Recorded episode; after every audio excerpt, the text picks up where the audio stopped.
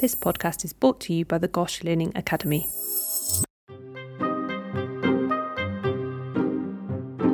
Hello and welcome to Master the MRCPCH. In this podcast, we tap into the expertise here at Great Ormond Street Hospital, giving you an overview of a topic on the RCPCH curriculum. You may be revising for an exam or just fancy brushing up on a need-to-know topic.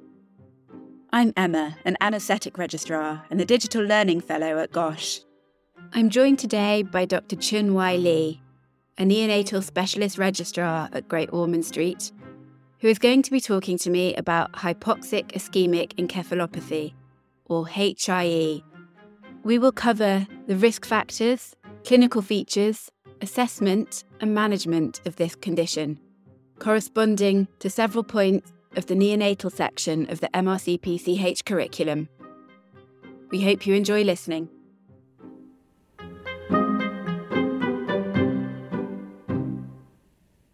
So thank you very much, Dr. Lee, for coming on the show today. Thank you for having me. So what would you like people to get out of this podcast? I think just generally an overall understanding of what HIE is and how we manage it. And mainly because I think it's important as trainees when we're going to deliveries to be able to anticipate babies that may have undergone a hypoxic ischemic injury. And it's just really important we know how to diagnose these babies because the management of these cases is just so time critical. Okay, fantastic. So yeah, really important just to have at the forefront of your mind. So I guess beginning with the basics, what exactly do we mean by the phrase hypoxic ischemic encephalopathy? So what we mean by that is, or HIE, which is what we generally use, is it's a type of specific neonatal encephalopathy. So what I mean by encephalopathy is there's abnormal brain function in a baby. And this can present as a baby with an abnormal level of consciousness, or maybe there's abnormal neurology, like reduced tone or abnormal reflexes or even seizures. And in severe cases, this could even mean babies who need help with breathing and often may need mechanical ventilation. And so in HIE specifically, the hypoxia means there's a lack of oxygen to the brain. The ischemia is lack of blood flow. And so together, this will affect the brain's function, which is where you get your encephalopathy. And there are certain or specific different phases of injury to the brain. So firstly, there's an acute insult where there is reduced cerebral blood flow, and this leads to the reduction in oxygen and glucose delivery to the brain. And so what happens is there's a lack of oxygen in the brain cells, and this leads to anaerobic metabolism and a buildup of lactic acid. And then next, what happens is quite a crucial phase, actually, is where there's a sudden rush of oxygenated blood back into the brain. And this can then lead to a sudden cascade of excitatory pathways, and this leads to further inflammation, cell death. And it's this phase, which we call the latent phase, is just so crucial because this can cause significant injury. And this is where cooling comes in, where it can really make a difference to these babies. And following this, there is a secondary phase that happens afterwards. So this is sort of after 6 or 12 hours, where there's further injury and that leads to further inflammation and cell death. And this is where seizures can occur. So this is sort of what you would expect in HIE. Okay, so the primary injury you can't do very much to alter or modify, but you're attempting to alter the secondary latent phase of injury to improve the outcome. That's right. Yeah. So that's what we're trying to do is just slow down that process of injury. So hopefully then that acts to protect the brain from further injury and hopefully improve outcomes in these babies. Okay, that makes sense. And when we're referring to HIE, the kind of primary insult that causes the hypoxia and the ischemia, is that always something that happens during birth and delivery for the definition of HIE? Or could it be another type of insult? Yeah, so normally what we expect is an acute event that might happen at the time of delivery. So we talk about these sentinel events. So for example, there could be placental rupture or a uterine rupture or core prolapse, shoulder dystocia. These are things that happen sort of at the time of delivery. And in this case, because that has all happened, you've got this sudden insult to the brain where you've got a sudden lack of reduced cerebral blood flow, so lack of oxygen and causing ischemia as well. There are some cases where actually the injury may have occurred over a slightly longer period of time in utero. And so this might be due to placental abnormalities. So the placenta may be insufficient or it might be small. And that could be because of suboptimal or poor perfusion or poor intrauterine environment. And this would also cause reduced perfusion to the brain and also lead to a baby suffering from hypoxia and ischemia as well. So that can also occur. Okay, fine. So there might not always be like a definite sentinel event, but it might be a kind of slightly more chronic process as well. That's right. That's right. Okay. And how common is HIE? So in the UK, it's reported that it can occur in about up to 3.5 in 1,000 live births. So if you put this into context, just imagine working in an average DGH in London, say, where there are about 5,000 deliveries a year, you can easily come across at least 15 babies that would be affected with HIE. So that's a large number of babies. Obviously, in developing countries, as you'd expect, this is much higher and can occur in as high as 26 in 1,000 live births. So this means that HIE is 5 times more likely to occur. And are there any risk factors for developing HIE other than one of the adverse sentinel events that we've already discussed? Yeah, so normally, as we've said, it's probably a sentinel event, an acute event that has caused sudden reduction in cerebral blood flow. Sometimes you may not know that there's a sentinel event, so you can look at other risks or other factors associated with the delivery. So just anything that would give you a sign of stress to the baby. So maybe there was an abnormal CTG or significant bradycardia. There may have been thick meconium at delivery as well. You might notice that actually the cord was around the neck in baby once baby was born, or maybe there was a history of prolonged labor. So these are other factors to think about when you're thinking about HIE. And what are the clinical features of HIE? How do babies tend to present and how's it identified? So we've already talked about HIE occurring in babies where there's a sentinel event, like an acute event. So what you would normally see are babies that are born in poor condition. They could be born very floppy, very flat, and they often need aggressive resuscitation. They might even need intubating or CPR. And then what follows on is encephalopathy signs. So encephalopathy, as I said, is a state of abnormal brain function. And you can often characterize these features into mild, moderate, or severe. So in mild HIE babies, for example, these are babies that are quite hyper alert. So they could be quite active. They're moving around a lot. They can be quite jittery. Their tone can be normal, but it can also be quite increased. They have normal reflexes, so a normal suck, a normal morrow. Then if you look at the moderate HIE babies, these babies are quite the opposite. So their features would be they're quite sleepy, they're very lethargic, they're not as active, so they can be quite floppy and be hypotonic, so have reduced tone. And they have a weak suck and their morrow can be incomplete. And any babies that develop seizures would be automatically sort of diagnosed as moderate or severe HIE.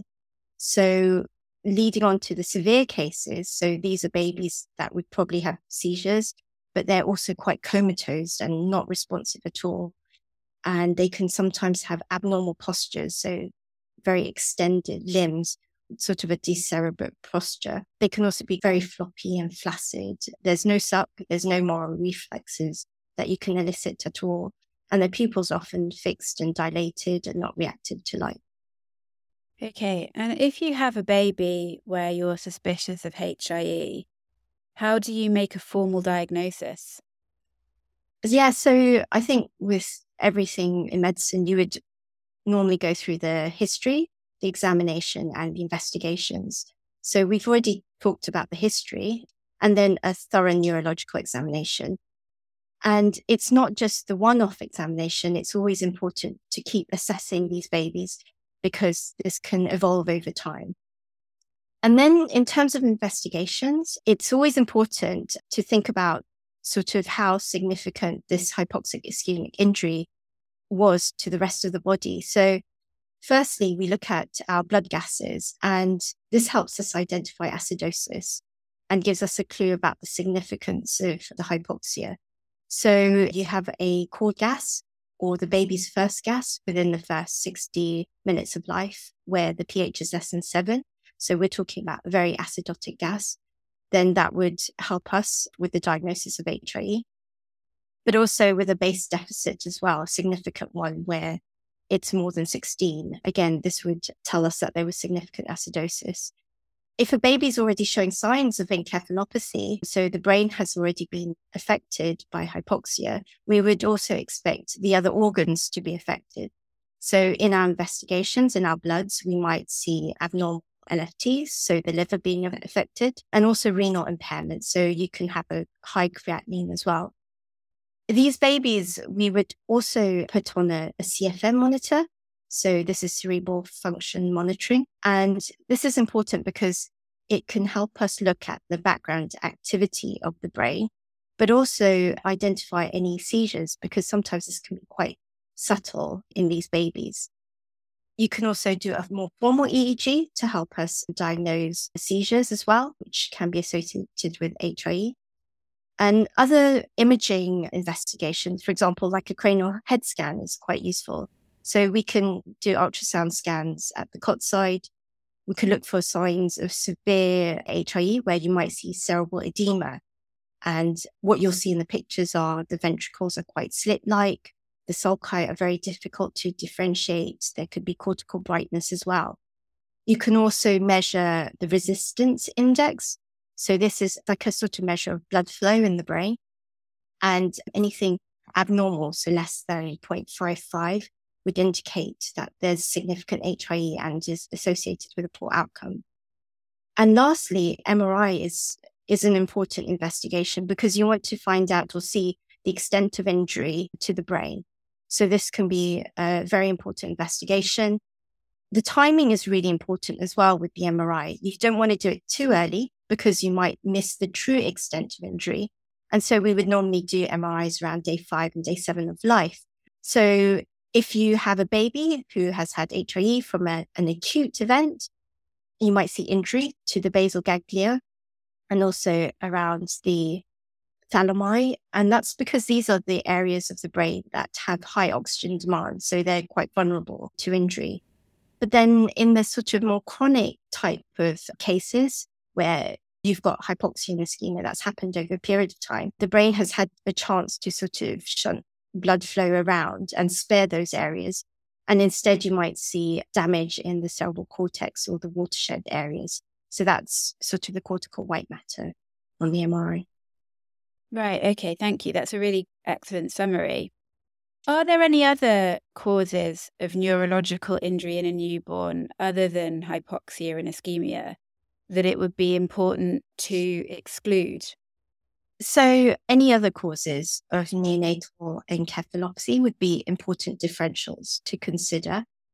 So, for example, infections can happen in babies, obviously. So sepsis or meningitis can lead to encephalopathy. So that's always important to rule out. There could also be other vascular problems, for example, like neonatal stroke. And that can often present with seizures and an altered state of consciousness. And also inborn errors of metabolism can be associated. So it's always important to just think about those differentials. And are there any ways of excluding those differentials? Based on the kind of clinical features or based on investigations? Are there any kind of really useful indicators point you towards HIE as opposed to, say, a vascular abnormality like a stroke or a metabolic problem? What's useful in narrowing down the differential? So, for example, if you're thinking about sepsis, you might see raised inflammatory markers. Also, like I mentioned before, it's important to go through the history. Maybe there was a suspicion of chorioamnionitis. Maybe there was maternal pyrexial fever as well. And that would make you think more about infection as a possible cause. In terms of stroke, these babies, it's sometimes difficult to distinguish from HIE But when you see clinical seizures, a lot of the time with the neonatal stroke patients, these seizures are normally focal because normally it's an isolated or one-sided injury in the brain. So that would help you suspect stroke as a possibility. And metabolic problems you might think about in parents who are consanguineous, for example. Maybe they had a baby previously who also had a metabolic problem as well. So this is something you can anticipate in this pregnancy. And it's important to do, obviously, your metabolic screen and rule those conditions out. Moving on now to management. What is the optimal management of these babies? Because I know we spoke about earlier how timely management was really important for outcomes. So calling is pretty much the standard practice now across the UK in babies where you're suspecting HIE, especially in the moderate to severe babies. And we know from previous trials, so the TOBY trial, the CoolCap trial, and the Cochrane review, that therapeutic hypothermia or calling is neuroprotective. And so it's important to start this within 6 hours of life because we want to get in there at that latent phase that I mentioned. And we want to continue this for 72 hours. And our target temperature for these babies is 33.5. And studies have shown actually the rate of death and disability by 18 months has been reduced in these babies, and more so for the babies with moderate to severe HIE. And the number needed to treat is 9. So this is obviously really important therapy. Because it's so time critical, and also because we see the most benefit in the babies with moderate or severe HIE, there are certain criteria that we need to think about when we're starting or initiating calling therapy. So we talk about criteria A and B, and this has been based on the TOBY trials. These are babies, obviously, that are at least 36 weeks of gestation. So for criteria A, we're looking at levels of acidosis and how much resuscitation we needed to give these babies. So firstly, if there was a baby that had an APGAR score of 5 or less at 10 minutes of life, or if there's a baby that's needed continued resuscitation at 10 minutes of life, so this would mean also intubating or mask ventilation, then you might fulfill criteria A. There's also other parts to criteria A that you need to consider, and this is the level of acidosis. So if the cord pH or the baby's pH within the first 60 minutes of life is less than 7, or if there's a base deficit of at least 16 or more, then that would form part of criteria A. So just to summarize, you need at least one of those criteria to fulfill criteria A, so that first part. And then if the baby fits one of those, then you look at criteria B, and this is looking at signs of encephalopathy. So you would need a baby to have an altered state of consciousness. And what we mean by that is a baby that's lethargic or comatose. And then they have to have at least one of the following. So they have to be hypotonic or having seizures or abnormal reflexes or an absent or weak suck. And so in these babies, you need to start calling as soon as possible and within the first 6 hours of life. So this might sound like a really stupid question, but how do you actually call the babies? Yeah, so there are calling mattresses or calling caps that we use to bring down the core temperature in these babies. And this is normally done in a tertiary neonatal centre where obviously staff are trained to do this. It's also very important to continuously monitor their temperature and adjust whatever measurements you need for the mattresses. If the babies are born in a DGH where you don't have these machines, or if you don't have active calling that's available, then you can passively call these babies. And what I mean by that is just turning down the incubator temperature or turning off the resuscitator overhead heater. But again, what's really important is just continuously monitoring their temperature, because in these babies, once their temperature drops, it can continue to drop unless you control for that and you can anticipate for that. Right, okay, so you'd be worried about it potentially going too low. And apart from that, are there any other risks or side effects to be aware of with cooling? There are important complications and contraindications just to consider as well in the back of your mind. So we know that cooling can worsen coagulopathy, so it's really important to watch out for this in these babies. But you may not even want to continue cooling if you think actually the HIE or the amount of injury is so severe and there's such significant severe respiratory failure that actually further treatment might be futile.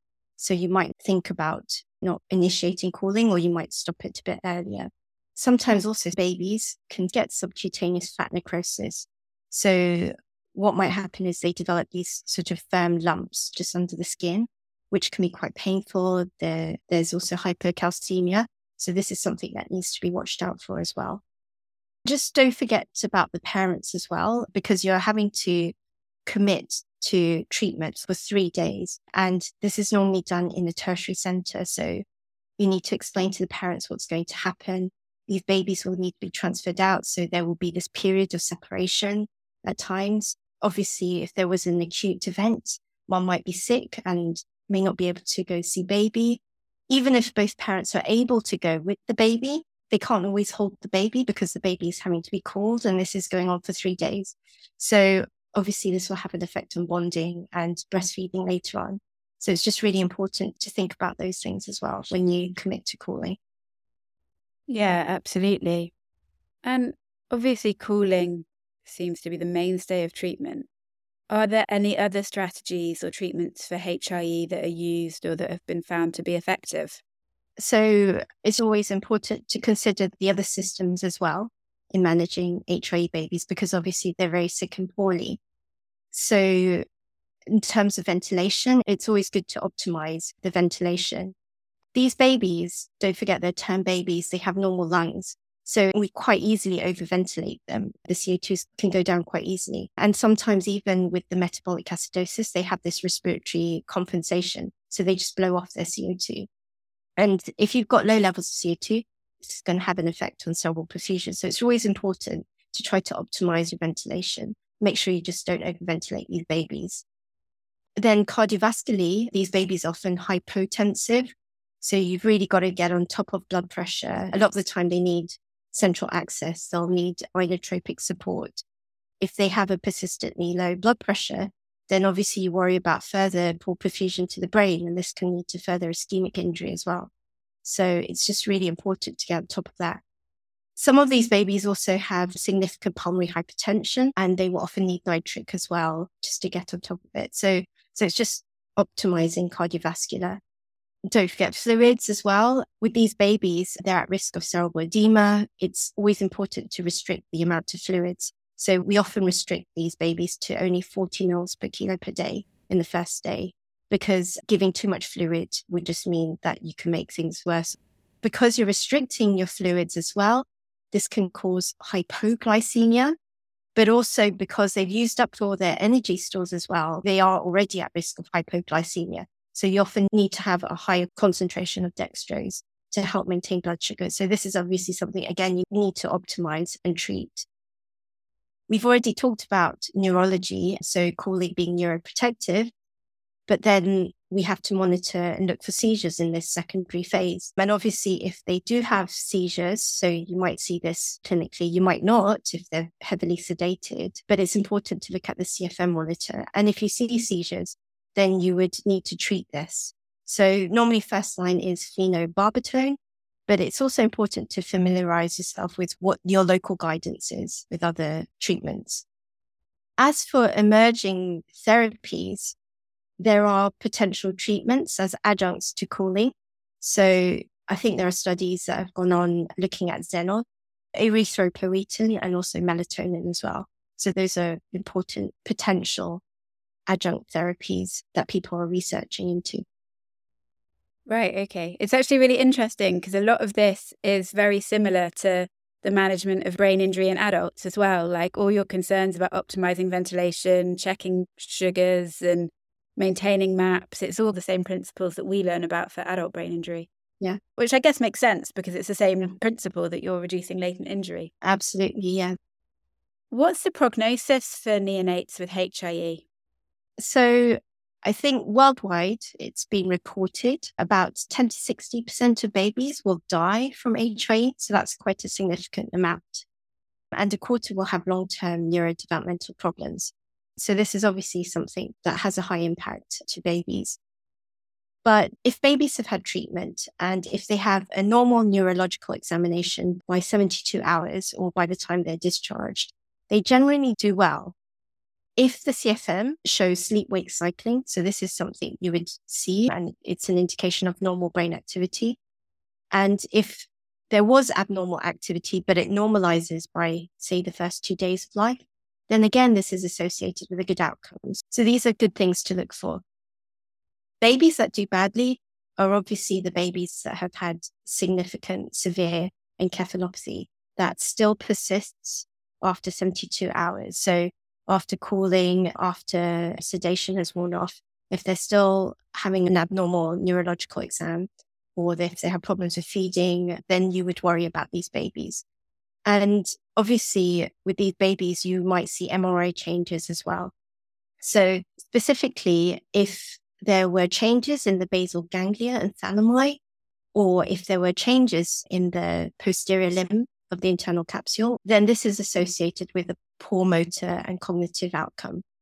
Even in the chronic babies, if you see injury to the watershed areas, then you may get babies who then later go on to develop language and cognitive impairment as well. Okay, sure. That's really helpful to know those features to look out for, to help prognosticate. And just finally, moving on to our standard quickfire questions. Are there any classic exam questions that tend to pop up about this topic? I think probably what the calling criteria are comes up a lot, mainly because it's just really important to pick up those cases where we need to start calling immediately. So I think that's obviously something that comes up a lot. But probably other questions like differentials to consider, like I mentioned, thinking about stroke or sepsis or metabolic disorders would probably come up as well. Secondly, are there any useful resources that you would recommend? So there was a BAPM framework that was published a couple of years ago, which is really useful. And it goes on to talk about therapeutic hypothermia in neonatal encephalopathy. So that's something worth reading. Probably also just reading up what your local guidelines are on HIE and calling would help as well, because it obviously depends what resources you have in your hospital. And then for the families, it's important to be able to counsel parents. So there's a lot of useful information on the Bliss website and also on the Peeps HIE website as well. Finally, what are your 3 takeaway learning points from the podcast today? So firstly, it's always important to consider HIE early on in your term babies where you've needed to resuscitate them, especially after an acute major sentinel event. Secondly, just that calling is neuroprotective and it needs to be started as soon as possible within the first 6 hours of life. And this is just so important because this is where it's most effective and is most effective in those with moderate or severe HIE. And thirdly, don't forget there are other causes of neonatal encephalopathy. So always look out for those, especially in babies where they're not typical. So just always think, could this be stroke or could this be sepsis? And make sure that you cover for those as well. Okay, fantastic. Well, thank you so much for speaking to me today and for giving me this really excellent summary all about HIE. I really appreciate it. Thank you, you're welcome. Thank you for listening to this episode of Master the MRCPCH. We would love to get your feedback about the episode and get your ideas for future topics that you would like to hear covered. You can find a link to our feedback page in the description for the episode or email us at digital.learning@gosh.nhs.uk. If you want to hear more about the work of the GOSH Learning Academy, you can find us on Twitter, Instagram and LinkedIn, or visit our website at www.gosh.nhs.uk and search Learning Academy. We hope you enjoyed this episode and we'll see you next time. Goodbye.